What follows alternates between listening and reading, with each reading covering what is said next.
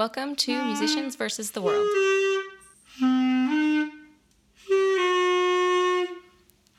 My daughter just started playing clarinet with her school band. And so I thought it would be really fun for us to watch a performance of a professional playing the clarinet to, you know, to inspire her and to show her what the possibilities are with her new instrument. We listen to a lot of different types of music in the car, but we don't often just sit down and watch something and really pay attention to it. So I thought this would be fun. So my kids were doing homework or video games or something, and I pulled up a video on YouTube of what I think is the best orchestral piece to introduce kids to the woodwinds. It has a very singable tune, and the orchestration is just really exciting and interesting. And of course, I am talking about Ravel's Bolero. So I casted the performance onto our TV so we could listen to it with our good sound system. And the kids immediately noticed that the conductor was conducting with a toothpick instead of a regular baton, and they thought that was hilarious. But then the music caught them and they were entranced. They had a blast looking at all of the different instruments that got their solos and naming them and listening to the way each of them sounded. And then when the clarinet got its solo, my daughter's eyes just lit up and she was completely inspired and she was just enamored with the sound that her instrument could make. And after the performance was done, she looked at me and said, Huh, I think I'd better go practice. And that's what a good orchestral performance can do. But what does it take to be a musician in that accomplished orchestra? In our third installment of our auditions series, we're going to take a look at auditions from the side of the auditioner. What should a serious music student look for in a college? And what sort of life should an orchestral musician expect? And do the auditions ever stop? My special guests are Madeline and Brian Blanchard. Both are incredibly talented musicians and both play the French horn.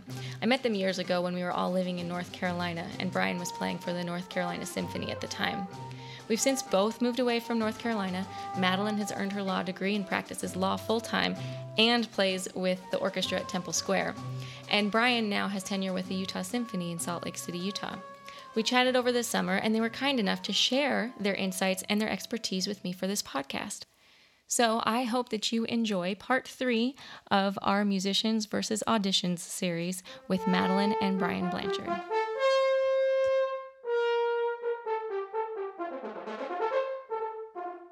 Always like to start out by asking people what got them into music. So, if you wouldn't mind telling me how you started with this whole music life. I got started because my whole family is a bunch of musicians. So it was it was not an option for me if I was going to play some sort of instrument. My parents took me to a high school band concert when I was 8 and the band played the music from the movie Robin Hood, the Kevin Costner movie and it has the music that goes like bum ba dum ba dum ba da da ba bum bum ba bum bum, and the horns played that, and they put their bells up in the air, and I thought that was the coolest thing, and so from then on, I decided that was it. Just got started playing it and loved it. Got better and better, and got to play better and better music, and pretty soon into that, thirteen or fourteen, I was hooked, and I that's all I wanted to do with my time and with the rest of my life.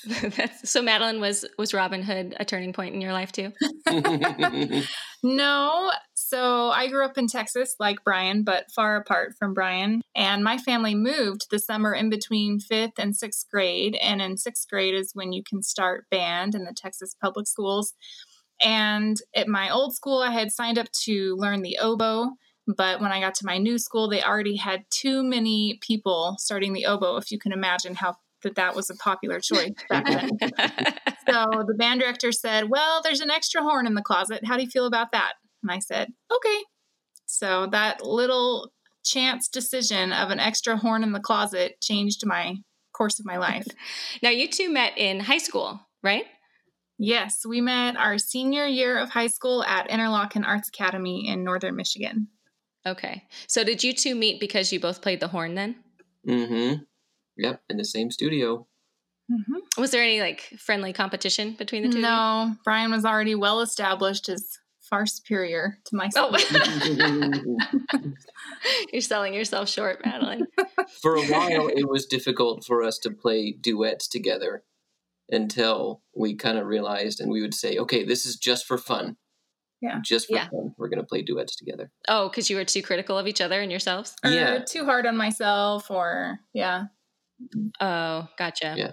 Gotcha. So, so then you both, from Interlochen, you both went to school, but you went to different colleges, right? I'm trying to remember. Yes, that's right. I started at Brigham Young University in Utah. And I went to Roosevelt University in Chicago.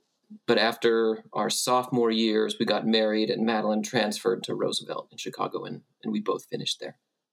Yeah, we were very fortunate to study with Dale Clevenger, who was the principal horn of the Chicago Symphony for many decades, and in our opinion, the best horn player who's ever lived. Mhm. Once we got married, we made up 25% of his horn studio. oh, so you both great. ended up back in the same horn studio again. Mm-hmm. Oh, that's so cute. Yeah, it was fun. So this is kind of a weird question, but do you feel like your college education was worth the expense and the time Yes. of going into it? Yeah, definitely. Um, Okay, why is that? Yeah, mine was. Madeline and I were so fortunate to study with Mr. Clevenger. You know, he had played in the Chicago Symphony by the time we were studying with him for, I think, close to 40 years. So he had done that job at the highest level for that long. And to, so to study with somebody that is just incredibly experienced, and not only that, but an incredible teacher was just amazing. Worth every penny. Yeah, that's right. and to live in a big city where we could go hear the Chicago Symphony on Friday night and then sit somewhere else in the hall and hear the Chicago Symphony again on Saturday night and think about how sitting different places changes your perspective and what you're hearing and think about well what is the person on the stage having to do to communicate that to that row versus somebody sitting in that row over there i mean the education of living in a in a big city with a big orchestra is hard to describe Yeah, it was incredible. You know, Mr. Clevenger said, I expect you to come to hear the orchestra twice a week. You know, they would play usually three concerts a week, sometimes four. And so, you know, I really took him seriously.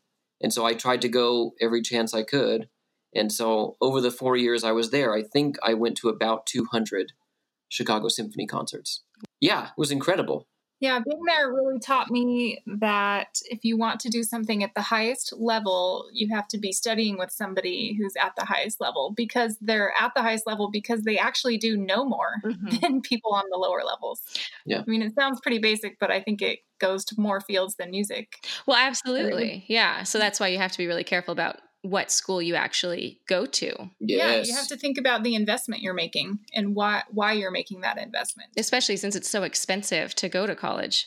Yeah, especially since so many of the really great music schools are private institutions. Right. And so they're very expensive.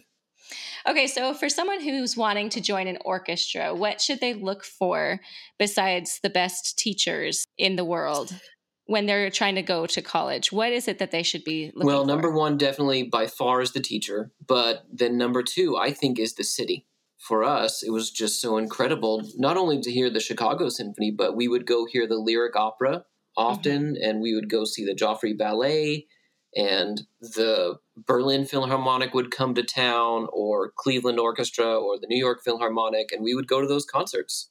You know, so Mhm. so much of this business is about knowing how things are supposed to sound. It's mm-hmm. much harder to get that from a recording. Well, I was going to backtrack a second and say that besides the teacher, I mean, not everybody can study with the greatest teacher, or maybe Right. you don't know who the greatest teacher is, or maybe somebody's a great performer but not a great teacher, or Yeah. maybe somebody's a great teacher Right. but not a great performer. I think you have to think about what your end goal is, and if your goal is to play in an orchestra, then even if it's not the most famous person or your favorite city, I think it's so important to find a teacher who's played in an orchestra Yeah. because that means that they've won an audition. Otherwise, I mean, you're spending a lot of money investing in somebody to teach you how to win an audition, and maybe they've never won an audition. You have to think about, you know, if you can't have your top choice teacher, what are the other schools you're going to apply to, and how are you going to base those decisions? You just have to think about, well, what have they accomplished, or what have they, what what skills do they have that they could give me? Yeah. Who are their students? Right. What are their students done? If your goal is to be a college professor, maybe you should go to a really famous teacher who's famous because of his or her teaching, Right. Mhm. you know. Because then they'll teach you how to be a good teacher. Yeah. teacher. Or if they've had Right. good famous teachers who taught them. Yeah, that makes sense. That makes sense. So let's say there's a, a student or a teenager that says, Oh, I want to do this. I want to be an orchestral musician, but has no idea how to find out who the best teachers are or who the best performers are. What's the, what kind of resources are out there for them? Well, something they have now that they didn't have back in our day was YouTube. So Right. you can watch famous horn players teach or play and hmm And even you can go see, you can watch them teach because you can see their master classes. Often they'll have master classes that are have been recorded, and you can watch them. And also, you know, I mean, your own private teacher. I think if you have a private teacher, they will often know who the important people Mhm. are. And I know this is the case for the horn and for other instruments too, that there will be conferences. There will be international conferences of the International Horn Society or Flute Society or whatever it is.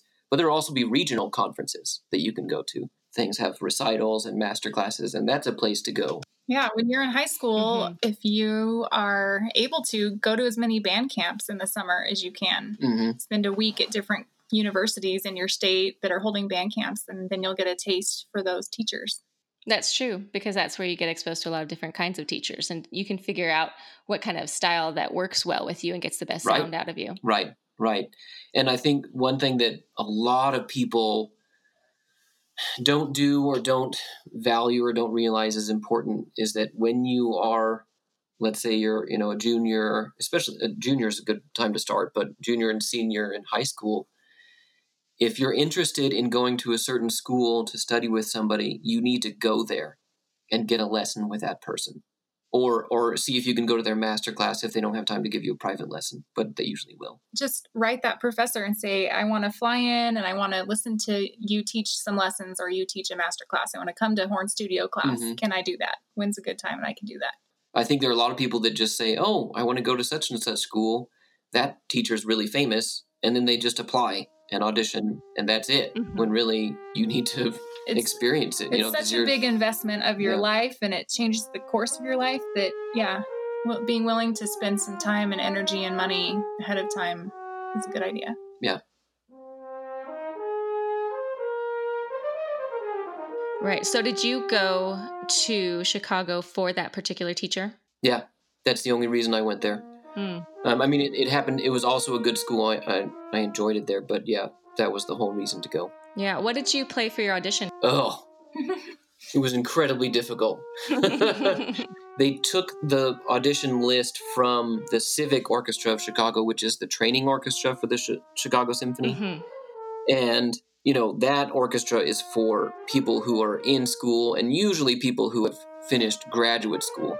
So I was having to learn this music that graduate students were playing. And it was just incredibly difficult. Um, so, like, I can't remember. I'm And held in labor by Strauss, an entire Mahler symphony. oh my goodness. Yeah, it was really hard. But, you know, a concerto yeah, plus a concerto. Wow. Yeah. And how long did it take you to prep for that? I mean, that was kind of the Yeah. point of Interlochen. Yeah. We spent uh, college auditions happen in February, so we spent the whole September through February getting ready. For Yeah, them. I would think That's so. Mhm. Definitely. And looking up words in German so I kn- knew what I was supposed to play.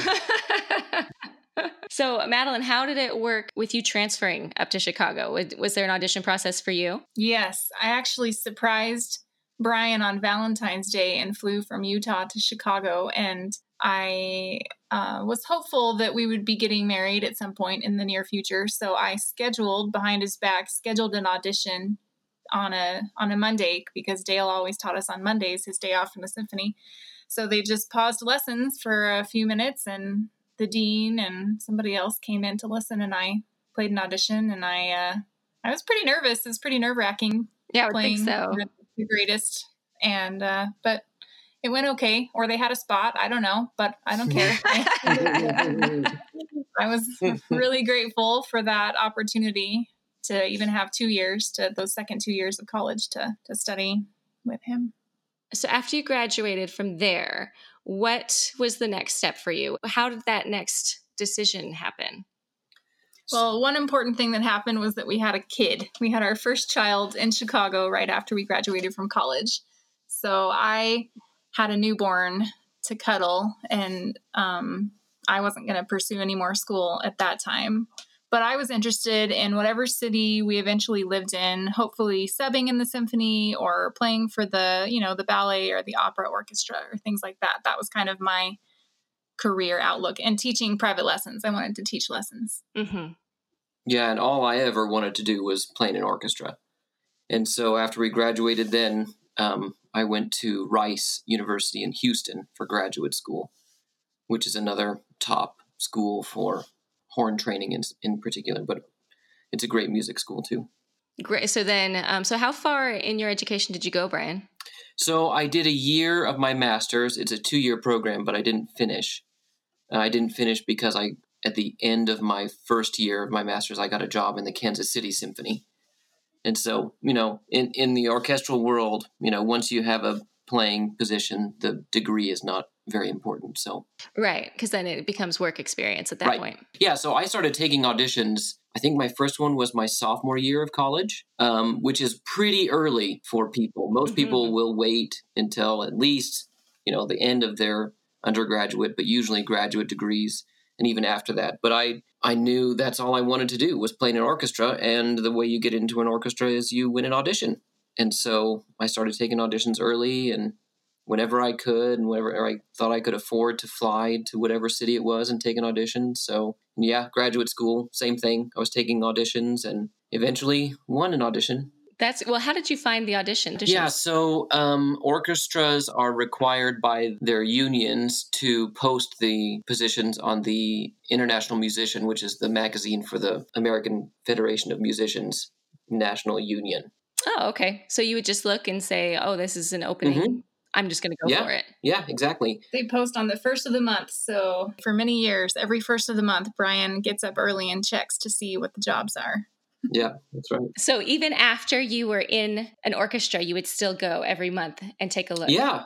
For new auditions. Yeah, because you know, like any career, there are, you can move up, right? There are bigger better positions. And so I was always looking. Kansas City was a great place to live and a great job. I really liked it there. But at the time, at least, it did not pay very well. And so right. we were always looking to uh, make ends meet. So yeah, I was always looking to yeah. other auditions. And, and of course, the goal, would, at least when you start out, is oh, I want to be in the Chicago Symphony or the Cleveland Orchestra or whatever, you know, the biggest orchestras in the world. And so you got to keep auditioning if you want to get into one of those. Yeah, absolutely. So, um, explain to me how do the auditions work? You see the listing. Mm-hmm. Do you mail an application, or do you just call them up, or do you just show up the day of auditions? What happens? Yeah, so you send in your resume, and that's all the application is usually. Just and usually just a one-page resume. Actually, it's not even you know a full CV or anything like that. Mm-hmm. And so, if they think your resume is good enough, then they invite you to come audition.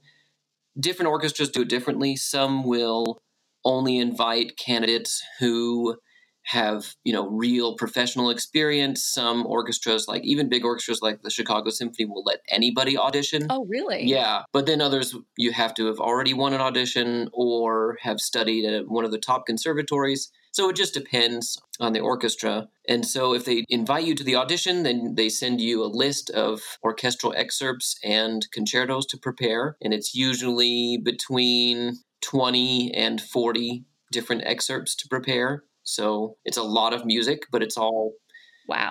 It's all stuff that you've been studying since you you know the whole time you've been. oh, school, okay. You know, so it's kind of kind of standards. Yeah, so it could be like for the horn, um, like a, a part of Beethoven's Seventh Symphony. There are big things to play for the mm-hmm. horn in there.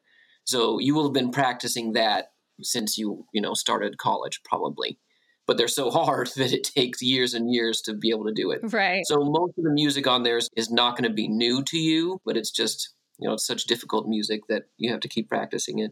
So they send you the list of stuff to play. They invite you to come audition. You pay your own way to go to the audition. Uh, generally, there will be three rounds of the audition. Uh, so you play in the first round, play maybe maybe ten minutes, and yeah, you play the first round. If you're if they like you enough, then you get to go to the second round, do the same thing, maybe a bit more playing, maybe 15 minutes of playing. And then if they like you enough, then you go to the final round. Um, and usually the first two rounds of the audition are screened, so the committee cannot see who's playing. Many orchestras in the final round will take the screen down um, so they can see who's playing and Mhm. also so that they can do chamber music, so you could play with members of the orchestra. Um, but increasingly, orchestras are starting to have the entire audition be blind, so the committee never sees the candidate. They can just hear them play. That takes a lot of the politics out Yeah, of it. it that's the goal. like. That's the goal to try to make it as fair as possible. Oh, I like that. I'm glad that they're doing that now. Yeah, not every most. I would say most orchestras don't. Do Oh. that.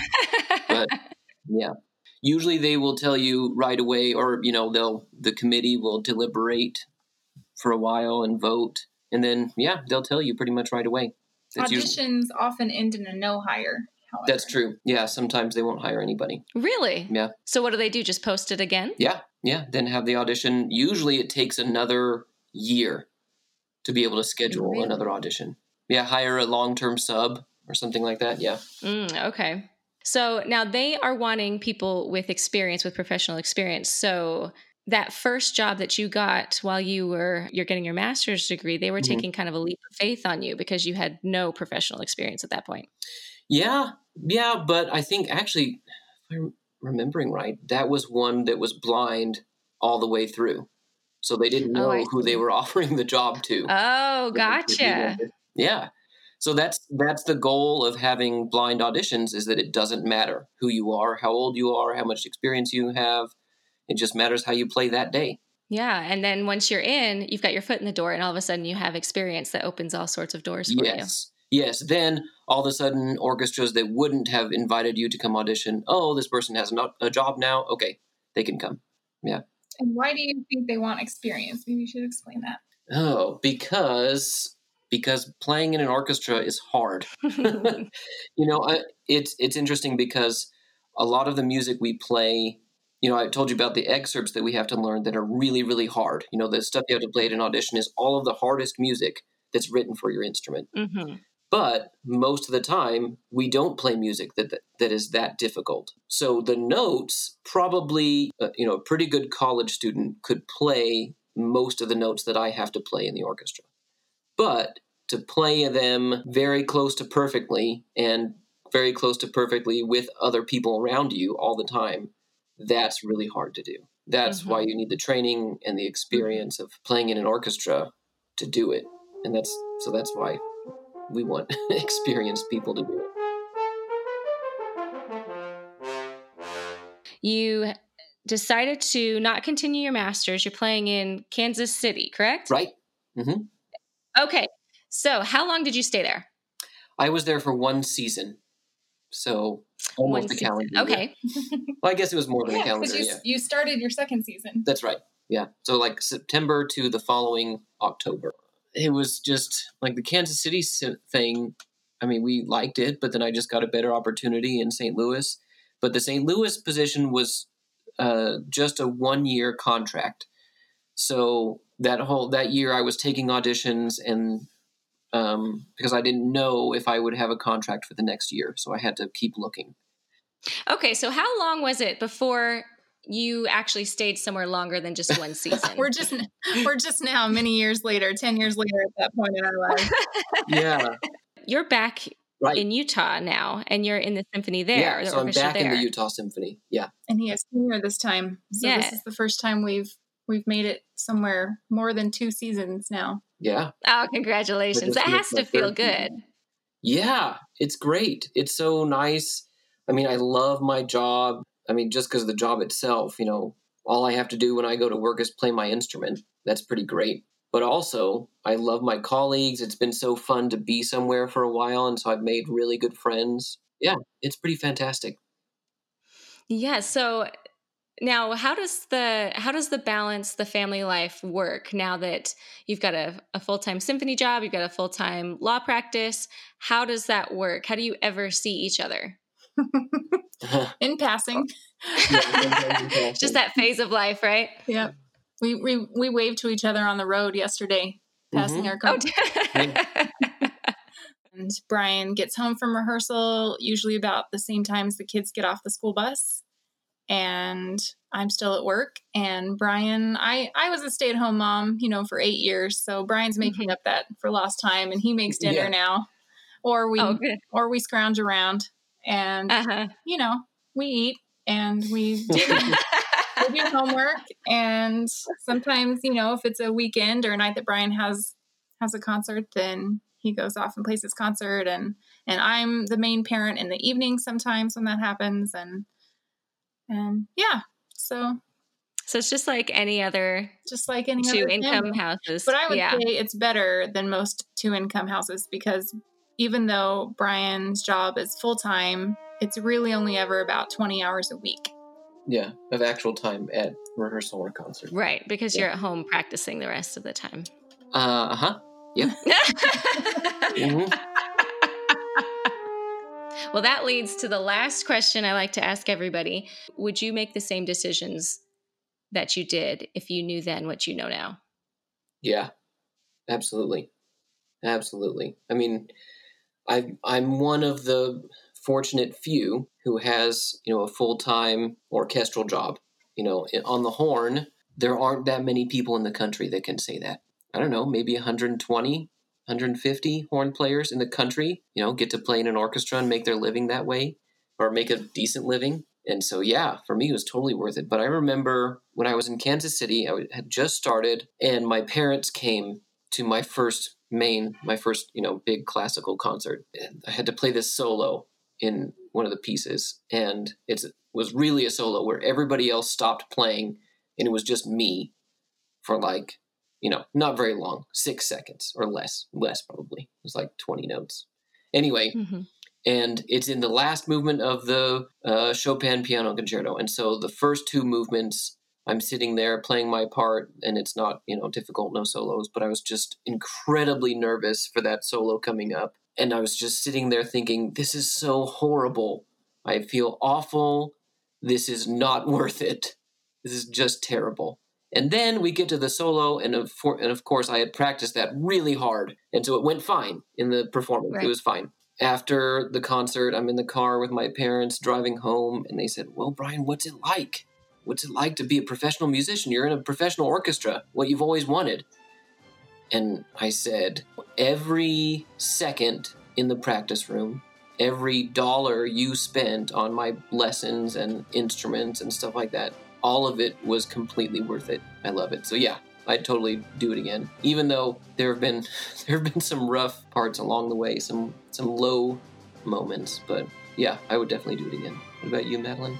Yeah, absolutely. I think picking that horn out of the closet when I was 11 years old brought me my husband, which brought me my two beautiful children, and brought me this whole life where music has been and will always be a big part of my life. And now practicing law. I keep it up by obviously hearing it in my house all the time, but also I play as a member of the orchestra at Temple Square, which is the volunteer orchestra that accompanies the Tabernacle Choir, formerly known as the Mormon Tabernacle Choir. And I've gotten to go on tour to other countries, um, playing in this orchestra. And you know, in some moments, I think, "Wow, I had I had this amazing teacher in college and now I'm just in a volunteer group. But it's not like that. It's not just any volunteer group. I think of it more as I have these unique things that this teacher in college taught me, and it has allowed me to serve, to give of my time, and bring unique contributions because of that really specialized education that I got. And I feel really lucky to be able to have such an amazing group to still have a good reason to keep my skills up. And it adds this beautiful balance to my very intensive days as an attorney to be able to pick up the horn at the end of the day and come back to that that's been such a constant throughout my life. And for the last 24 years I've played the horn.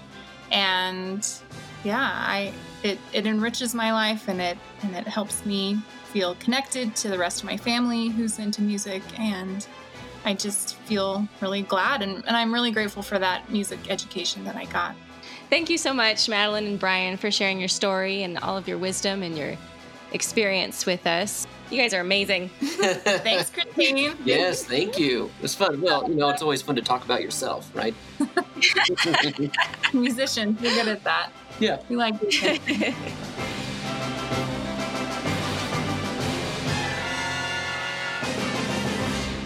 Next time on Musicians versus the World. How much of your thoughts and emotions do you think you actually control? And how much can we manipulate our bodies and minds for better performance based on what we listen to?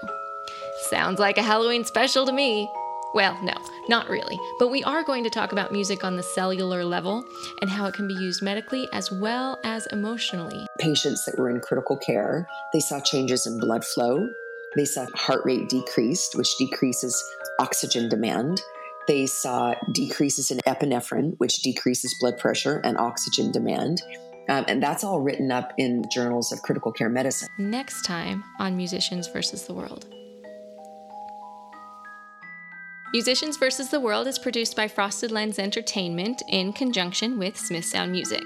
This episode was produced by Russ Wilkes and edited by myself. Special thanks to Madeline Blanchard of the orchestra at Temple Square and Brian Blanchard from the Utah Symphony for sharing their time and expertise with us, as well as providing the beautiful recordings of the French horn you've heard throughout this episode.